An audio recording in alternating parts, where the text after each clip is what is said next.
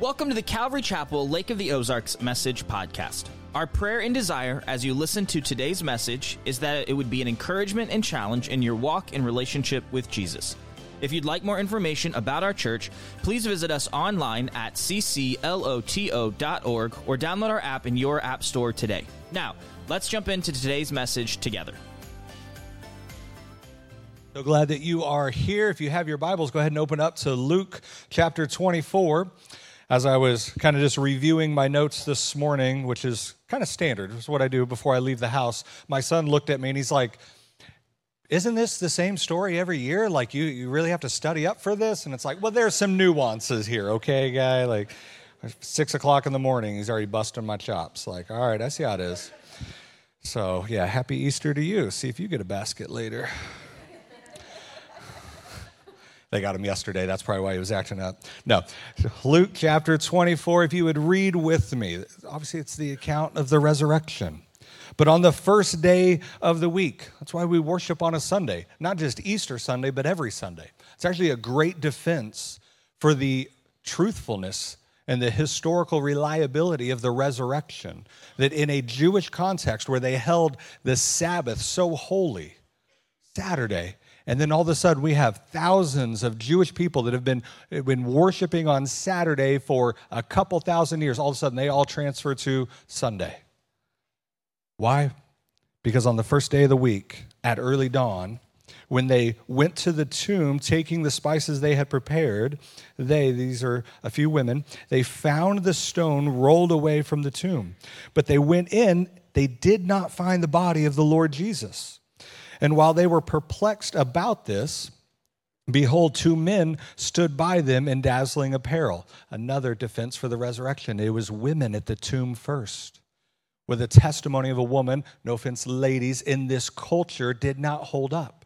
And so if you were making the story, you would, you would put men there to have that stronger testimony, or you were just declaring what really happened. And so the women are there. Two men stand by them in dazzling apparel. And as they were frightened and bowed their faces to the ground, the mid said to them, Why do you seek the living among the dead? He is not here, he has risen.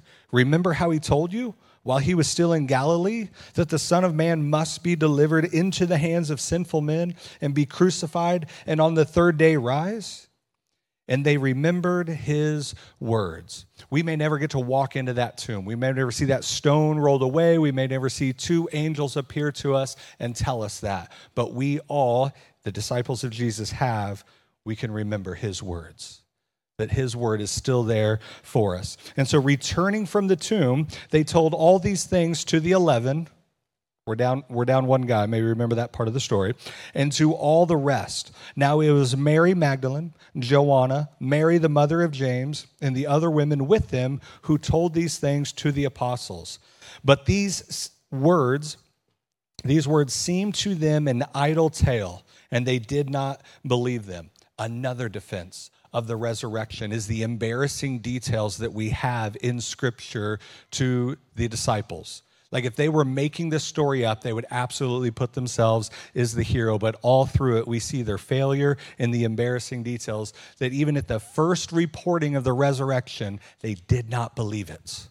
Why would you include that unless that is truly what happened? But Peter rose and he ran to the tomb. Stooping and looking in, he saw the linen cloths by themselves, and he went home marveling at what had happened. So obviously, Easter uh, requires a little bit more time and prep and thinking through and, and the significance of the events and, and how do we try to communicate literally the greatest day in human history. I'm actually on my like ninth sermon that I wrote. You know, I write one up and I think, oh, this is where we're going. This is the direction. The Lord's like, that's cute that you thought you knew where we were going. Let me, you know, and I was like, if I go to 10, I'm just going to call a local pastor and be like, what are you preaching about? Give me your notes, right? Download that thing off the internet or something. And so just always praying through, reading different passages of the resurrection. And I love here in Luke 24 because of this question from the angels, looking at the women, why do you seek the living among the dead? And that makes sense. Like, don't you understand that Jesus is alive? Why are you looking in places of death for someone who is alive. And, and then my hypothetical brain starts running, and I wonder, I wonder if the angels ever kind of talk to Jesus about some things. Like Hebrews 10 is a really cool conversation that you hear from Jesus about the day before he came into the earth. Study that on your own. But I just kind of wonder did they ever look at Jesus and say, Why do you seek the dead among the living? You know, they're looking, the angels are looking at the women at the tomb. Why are you seeking the living among the dead? But I wonder if they ever looked at Jesus. Why do you seek the dead among the living? Meaning us, humanity. Why did Jesus come down to seek after us, the spiritually dead? Even though we're physically alive, we got a pulse. But why do you seek after the spiritually dead among those that are physically alive? And, and every one of us, that has been our testimony. And to be honest, some of us, that probably still is our testimony. That we all have been, or maybe are, spiritually dead, separated from God. That's what death means, it's a separation. And so all of us at one point, or maybe we are, are spiritually dead, but we're physically alive. And I think that's one of the greatest lies and counterfeits that Satan has for us is that we focus so much on our physical lives and the things, maybe not even sinful things, but just, you know, go skydiving or, you know, go snorkeling or do the polar plunge in Antarctica. You know, it's like all these things make me feel so alive when really we don't know how truly dead we are. Because as long as we can be distracted on the things of this world, we won't understand the spiritual death that we're actually in. And so I wonder if the angels ever scratched their heads and were looking at Jesus and just wondering, why are you seeking after the dead? Even though they're physically alive, why are you going after them? And so this morning there's there's two lines that I want you to walk away. So if you go home and you be with some family, have some uh, ham, hopefully some cheesy potatoes, maybe look for some eggs, eat about a pound of deviled eggs is at least my plan. And we start talking and say, "Oh, what did the uh, what did the old pastor say this morning?" I hope these two lines stick out to you, and we're just going to break down the first one right now. Jesus went to the cross because he saw us in it. So, why is he seeking after the spiritually dead? Because he went to the cross because he saw us in it. Without Jesus, we are slaves to sin, absolutely captives, in bondage to our sin. Number two, we are lost enemies of God. And number three, we are dead. I'm talking like body upside down, face down, floating down the river, bloated corpse. We are dead in our trespasses. So turn to Ephesians. I know, wasn't that just a great like word picture right there? Be like, ah, Easter, bloated corpse. Love it, right? So go to Ephesians chapter 2 for me. Ephesians chapter 2, starting in verse 1, it says, And you were dead in your trespasses and the sins in, in which you once walked, following the course of this world following the prince of the power of the air, the spirit that is now at work in the sons of disobedience. He says you're pretty much following after Satan and everything that hell is existing for. You're running after all of that. Among, verse 3, among whom we all once lived. All, you know what that means in the original Greek, right? All. We all once lived in the passions of our flesh, carrying out the desires of the body and of the mind, and were by nature, understand who you were in your birth, by nature, children of wrath, like the rest of mankind. See, that's what Jesus went to the cross, is because he saw us in it. We think of the cross, you know, this side of, of Jesus and the resurrection. We see the cross as hope, we see it as payment for sin, but that's not the cross that Jesus was looking at. That wasn't the cross that the apostles and the disciples of Jesus were seeing. A Roman cross was a gruesome journey of humiliation, suffering, pain, excruciating pain, death. Literally, the word excruciating means out from the cross. We had to invent a word to try to describe the pain that you would endure on the cross and we use the very term cross in the word that we use to describe the pain the cross caused. So next time you say you're in excruciating pain, you know, if you hear your spouse say that, you know, like a man cold, it's a real thing. And so when we say like we're in excruciating pain, like oh, like the same pain that Jesus felt on the cross, and a man cold is real. That's where you say yes. You have no idea. You have no idea. And so the Roman cross, this gruesome journey of this humiliation, suffering, excruciating pain, and death, this is us. Jesus saw us in that, the spiritually dead. He saw us in our humiliation, us in our suffering, us in our pain, us in our death. That's why he went to the crosses, because when he looked at it, he saw us in it. And so Romans 4 Verse 25, just the first part says, Jesus our Lord, who was delivered up for our trespasses. He was delivered up to the cross for our sin. And if you remember what John the Baptist said about Jesus when he saw him at the beginning of the Gospel of John, that that's the Lamb of God, which was the animal of sacrifice for Passover. That's the Lamb of God that takes away the sin of the world. Understand the cross is Jesus being delivered up for your sin all of your past sin, all of your present sin, all of your future sin, the things that you haven't even committed against a holy, righteous God, Jesus paid for on the cross. He is the Lamb of God that takes away the sin of the world. He took away my sin, He took away your sin, He took away my shame, your shame, He took away my guilt, your guilt. It was all on the cross. That's what he was delivered up to. And then the rest of that, Romans 4 25. So Jesus our Lord was delivered up for our trespasses and he was raised for our justification. Big fancy we're talking about our salvation. And so the, the power of the cross and the power of that resurrection of the empty grave, they're always and permanently closely connected, that you cannot separate them. There's times where at church we might kind of, we, we will platform, and we will talk about the power of the cross, but then we diminish the empty grave, or vice versa. Like we breeze over the cross because we go straight to the empty grave, we lift that up. Both have to be celebrated and understood that they are always permanently closely connected. And so, in his death and resurrection, death and resurrection, the power of the cross, the power of the empty grave, in his death and resurrection, through his love for us, Jesus gave us, us sin, our, our slaves to sin, right? Children of wrath. He gave to us freedom. Galatians 5:1 says, "For freedom Christ has set us free. He saw us in bondage to our sin, and he came to set captives free. He saw you, a slave to your sin, and says, I want to give them freedom. That's the reason he went to the cross. That's the reason for the empty tomb is that we would have freedom. Now, is that freedom that we can just run back into our sin and everything that we love and the lust of the flesh, the lust of the eyes, and the boastful pride of life? Absolutely not.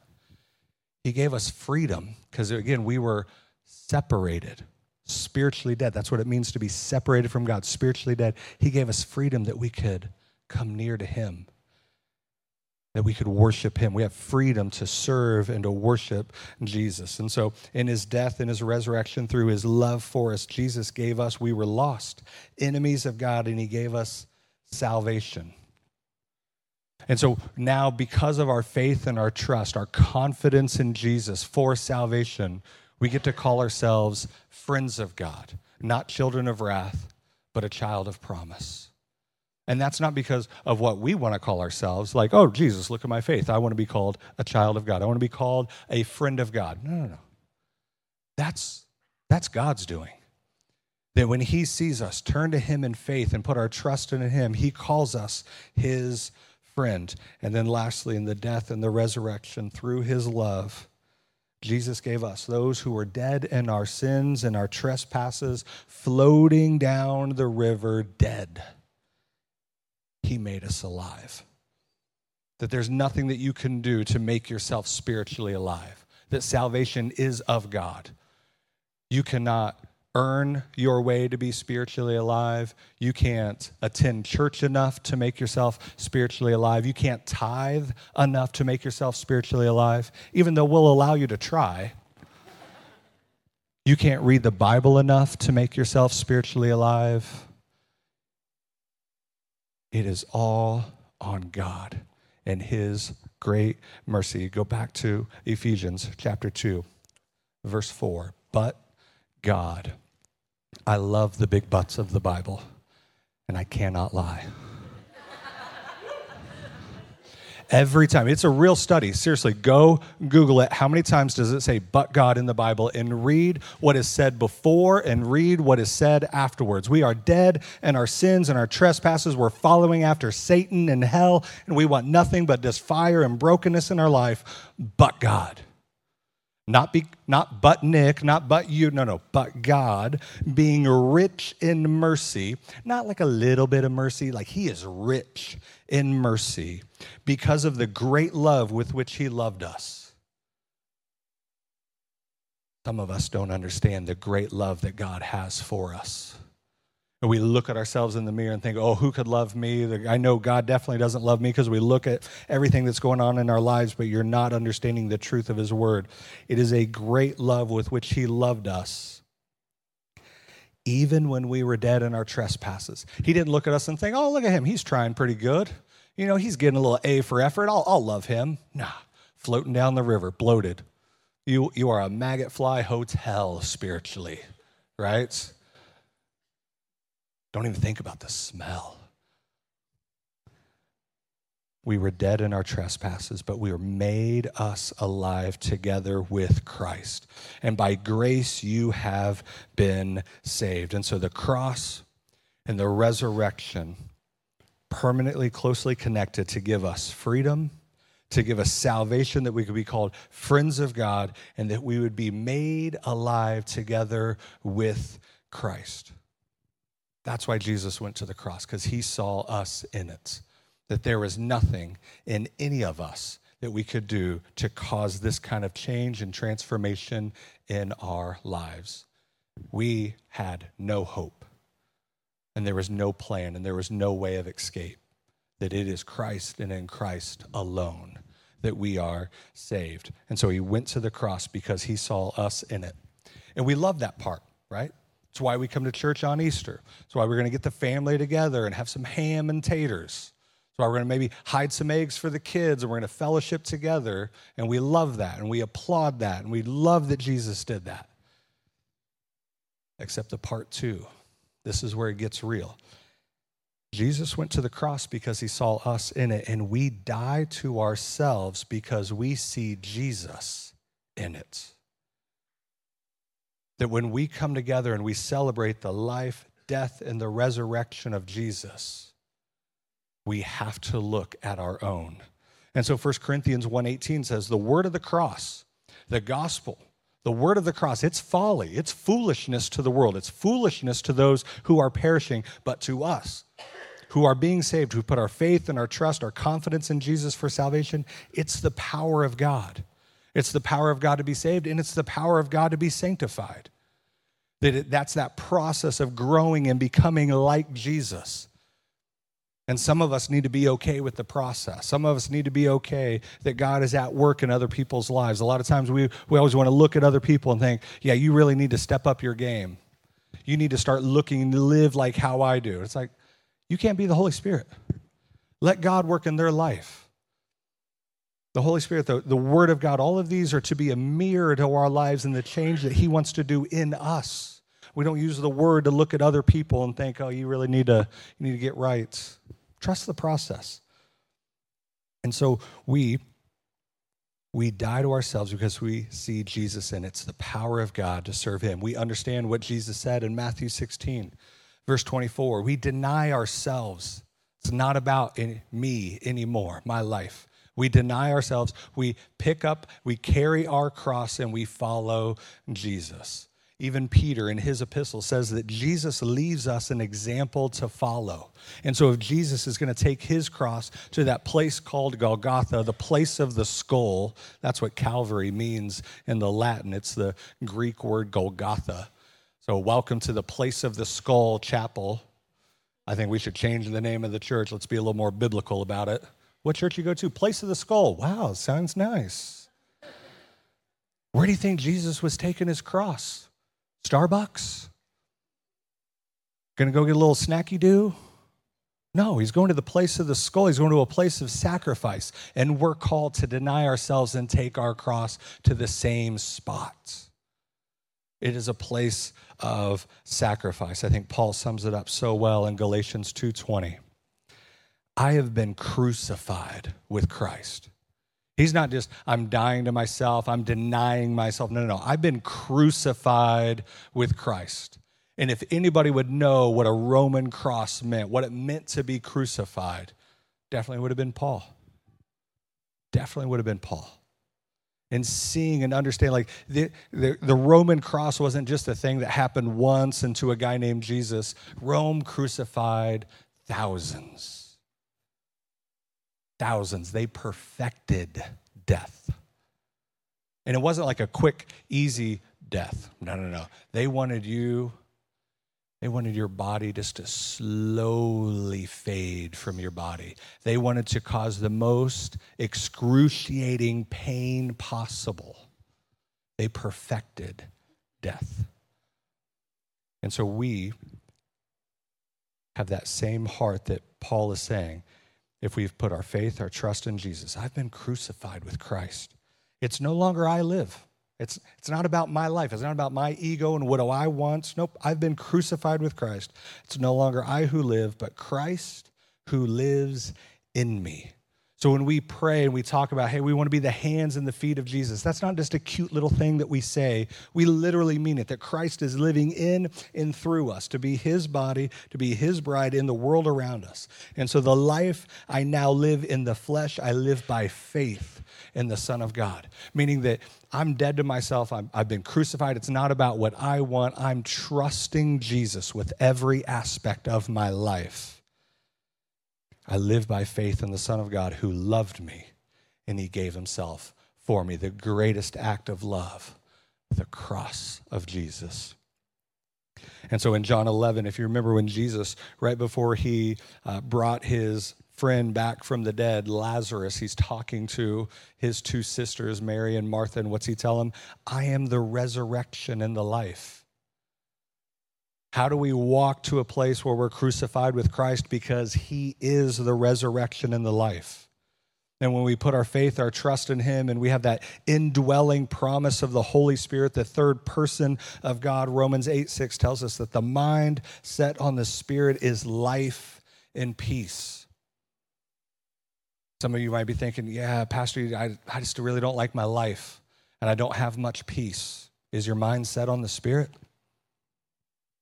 Could that possibly be what is going on? Is that you're still running after your own desires, that you're, you won't take yourself to the place of death, that you won't deny yourself, you haven't been crucified with Christ, that you're running after everything in this world, you're trying to find satisfaction, fulfillment, comfort in the things that Jesus died for. It's almost like he's looking at us and saying, I went to the cross for that. Why do you keep running back to it? Kind of like a dog running back to its vomits. Oh, maybe it'll be good this time. Maybe this time. Maybe this time. And what do we find? Nasty dog vomits. Yeah, that's a Proverbs. That's the word of God right there for you. Right? The Bible's awesome. It's not boring. But that's what we do. When we run back to our sin, we're like a dog just running back to our vomit, thinking that we're going to find something better. We cannot look horizontally for the things that God has called us to look to Him for. This is it is He where we find our purpose and our fulfillment. It's where we have a, we find life and peace is only in Him. So why are we searching for life in the things that only bring death? We're like those women at the tomb. We keep running to tombs trying to find life. No, Jesus is the resurrection and life. We need to run to him. There's so many things in our physical lives that bring spiritual death. We need to understand that because a lot of times we try to diminish our sin and, oh, it's not that big of a deal. It's not that big of a deal. It's just a little bit of alcohol. It's not that big of a deal. It's just a little bit of pornography. It's not that big of a deal. It's just some drugs, you know, just to get me through the weekend. Oh, it's not that big of a deal. It's just this. It's just that. Yeah, it's these physical things that are bringing spiritual death in your life. So we are called, put that to death. We are called to die to ourselves, to be crucified with Him. The old man is gone, the new has come. And so when we die to ourselves, we and because he died for us, and we live for him because he gave us life. Jesus is our life. So die to your desires, to your lust, to your passions of the flesh. Put them to death. Like some of us need to get our weight up. Some of us need to get our fight up a little bit. We need to, we need to put a fight up against sin instead of just getting waylaid by it. That the moment of temptation, it's the weakest at the very act of it. But when we start thinking about sin, be like, oh yeah, nobody would find out.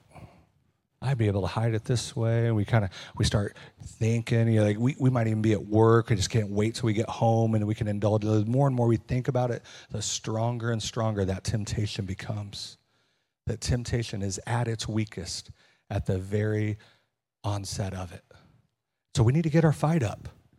We need to know when, when temptation and those fiery darts come at us, like what do we protect ourselves with? What's that armor of God? The shield of faith the breastplate of righteousness, be doing the right things that God has called us, hold the shield of faith. All of us are just running around with the helmet of salvation streaking, and we don't want to put the rest of the armor on. We need to get our weight up. We need to be fighting. We need to die to ourselves. It's going to be hard. It's absolutely going to be hard. Christian life isn't easy. If anybody tells you that, they're lying to you and they do not love you. Amen. Anytime you want to say that. The Christian life is absolutely hard. There's going to be things that Jesus wants to take and remove out of your life. Why? Because it's killing you like cancer. Been there. The greatest thing the oncologist told me is like, you have cancer and I can remove it. Well, can you remove it without it like hurting or changing my life? Nah. I'm going to slice you wide open, buddy.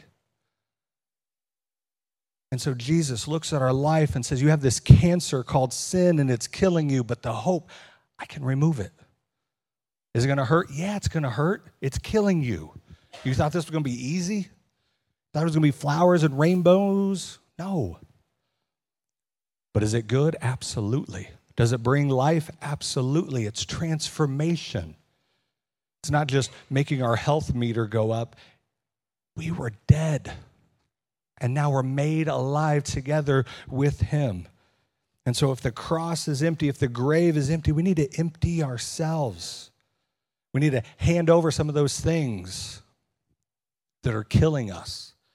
And then the Lord Jesus, so faithful, so loving, rich in mercy, He's going to give us some things. They're going to bring us life. I don't want to do those things. Then you really don't want life. But he's going to bring things and he's going to bring people into our lives. He's going to bring the word. He's going to bring prayer. He's going to bring accountability. He's going to bring fellowship. These are the things that are going to bring life in you so that when people look at you, they will see me as what Jesus wants in and through us. That our lives would just be a faithful testimony to the fruit of the Spirit in us and through us. That's where we'll be the hands and the feet and the heart of Jesus. What if people think I'm awkward? They already do. But give them a good reason for it this time instead of you just being awkward, right? I'm sold out to Jesus. Okay, that makes sense for your awkwardness. All right. But he wants to do a work in you, in every one of us. There's not one person here, pastor included, where God's saying, you know what? You're doing perfect, buddy. You just keep rocking on. Couldn't, couldn't ask for you for anything else from you. You're just doing great. No, every one of us. There's a work that Jesus wants to do in our lives and our heart and our mind. It might be a physical sin. It might be something that we're finding more identity in than what we're supposed to. It might be something that we're holding at a distance that God wants to bring into our life.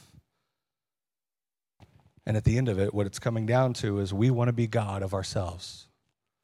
We don't want Jesus to sit on the throne of our hearts because we love that seat. We want to stay in control. But Jesus went to the cross because he saw us in it, and we die to ourselves because we see Jesus in it. Jesus went to the cross to bring an end of sin, shame, and guilt, and we die to ourselves because we see a beginning of true life. Not physical life, spiritual life. And so the celebration of the death and the resurrection of Jesus, it's an invitation of our own. Meaning that if we only walk in and we only celebrate Jesus on the cross, we only celebrate Jesus coming out of the grave, and we just applaud that, yeah, you're celebrating Easter. You're not celebrating Jesus. It's always a call and an invitation for us to pick up our cross, to die, deny ourselves, to die to ourselves, to be crucified with Him because the same tomb He's calling us out of.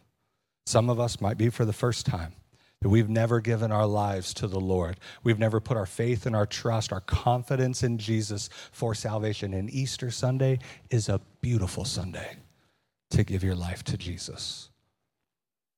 Some of you might, oh, I've done that back in the day. But if you looked around at your life, you would say, but it hasn't made much change. I just keep holding God at a distance in my life. The fancy term we would use is it's a beautiful day for a rededication to truly take up the life that Jesus has called you to live and to put your true faith in Him. And thus, us as believers that have been following Jesus, it's an encouragement to keep killing sin, to keep nurturing faith, hope, peace, righteousness in our lives knowing that that cross, that empty grave is the hope of our lives. And not just for this life, but this is eternal life. John 17, 3, that we would know him. That we are in our eternal life, and so we are going to continue walking and trusting in Jesus for our salvation, for our sanctification, knowing one day glorification, that we will be with him. And so Jesus went to the cross because he saw us in it and our shame, our guilt, our humiliation, our suffering, and our death. But we die to ourselves because we see Jesus in it. We see true life. We see true purpose. We see true fulfillment in living our everyday normal lives for the fullness of Jesus Christ. And so we've got plenty of time. We're getting out early on Easter. Amen. But if God is stirring in your heart, don't leave campus without doing business with Him. I'll be available after service. The pastors, we have prayer team. Don't leave without doing business with the Lord. If God is tugging at your heart, you want to talk, you want to pray, this is what the church was meant for. What Jesus said, I want to see a house of prayer. And so we're going to take some time. If you're new, definitely swing by the hub, grab you a gift. But some, take some time for prayer.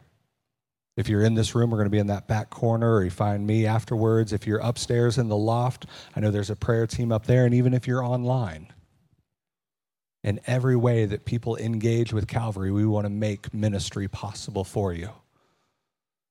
And so if God's stirring, don't stop it. Even when we had baptism Sunday, we had two young ladies. They left campus, they went home, and they said, Yeah, we weren't supposed to leave yet. They came back. We were trying to close the lights, close the door, turn the lights off. We are trying to go home. And they said, Is it too late for us to get baptized? It's never too late. Why? Because today is the day of salvation. Today is the day for us to fully put our trust and our hope in Jesus. Why? the reason we're celebrating the cross and the empty grave. So pray with me. Father, we love you, we trust you, and we just thank you, Jesus.